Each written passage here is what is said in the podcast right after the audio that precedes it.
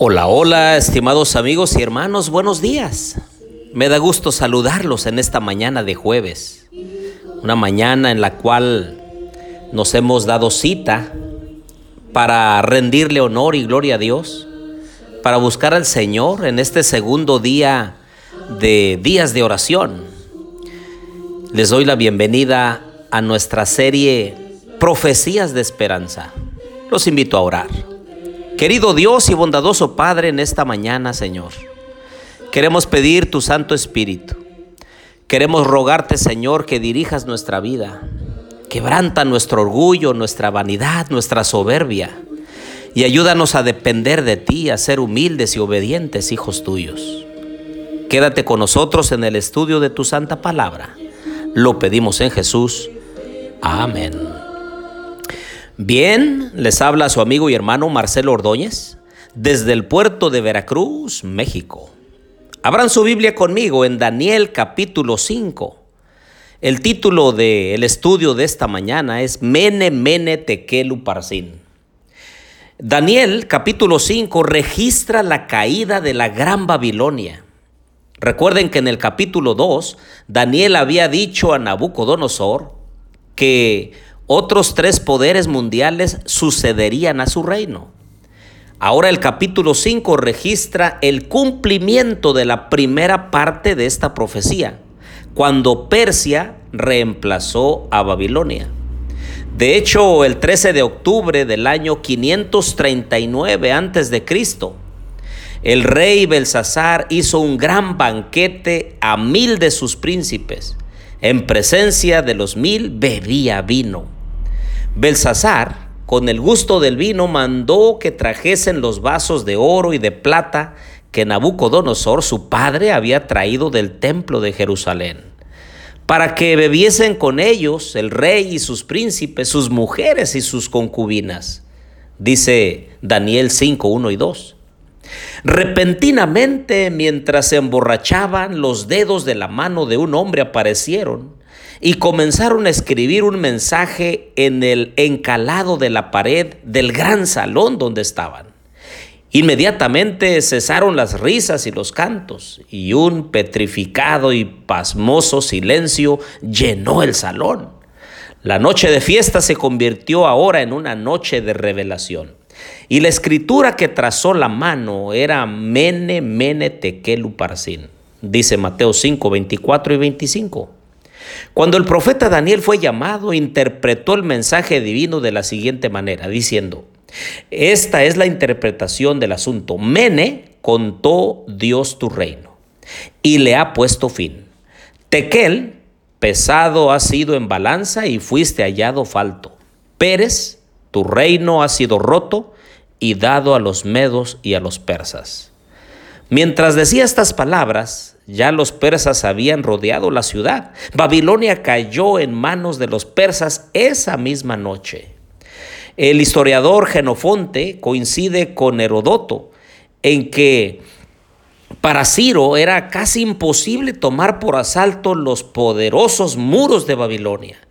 Por lo tanto, desviando las aguas del Éufrates en canales, Mientras la ciudad celebraba una fiesta, envió sus fuerzas por el lecho del río, pasando los muros de la ciudad. Las tropas bajo el mando de Gobrias y Gadatas sorprendieron a los guardas desprevenidos y consiguieron entrar a través de las mismas puertas del palacio. En una sola noche, la ciudad había sido tomada y el rey muerto y los soldados babilonios que ocupaban las diversas ciudadelas se rindieron a la mañana siguiente. ¿Qué tiene que ver la caída de Babilonia en el libro de Daniel con la caída de Babilonia por el libro de Apocalipsis? El sexto ángel derramó su copa sobre el gran río Éufrates, dice Apocalipsis 16:12, y el agua de éste se secó para que estuviese preparado el camino a los reyes del oriente. El libro de Apocalipsis, hermanos, amigos, también habla de una Babilonia que simboliza la confusión religiosa del tiempo del fin. Dice Apocalipsis 17:5, el vino con el cual Babilonia embriaga a los habitantes de la tierra, con sus falsas doctrinas, que entorpecen la mente y la capacidad de discernir entre lo correcto y lo errado. Así como en el pasado las aguas del río Éufrates fueron desviadas, así esta Babilonia mística también caerá. El Éufrates representa los pueblos sobre los cuales dominaba Babilonia. El secamiento de sus aguas, es decir, las naciones, representa que quitan su apoyo a Babilonia, la Babilonia mística. En forma más específica, el secamiento del Éufrates se cumplirá cuando las aguas de mentiras y engaños de Babilonia se descubran y los habitantes de la tierra se vuelvan contra ella. Entonces, el camino estará preparado para los reyes que vienen del oriente. Ese es Cristo y sus ángeles. Ciro, en este caso, ejemplifica a Cristo Jesús. Y la liberación de los judíos de Babilonia, de la Babilonia antigua, es una representación de la liberación del pueblo de Dios cuando finalmente sea establecido el eterno reino de Cristo. Así lo menciona Apocalipsis 19, 11 al 16.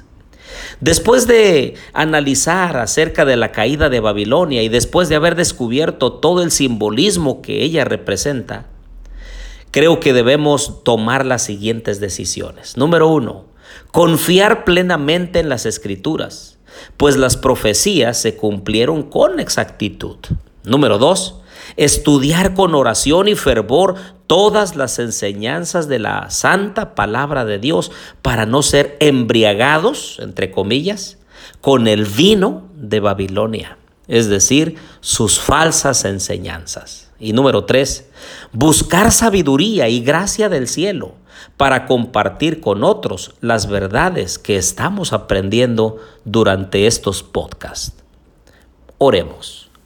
Querido Dios y bondadoso Padre, te pedimos que resplandezca tu rostro sobre nosotros, que puedas darnos entendimiento y sabiduría de lo alto para que nosotros podamos discernir lo correcto y lo erróneo. Ayúdanos, Señor, a ser obedientes a tu palabra.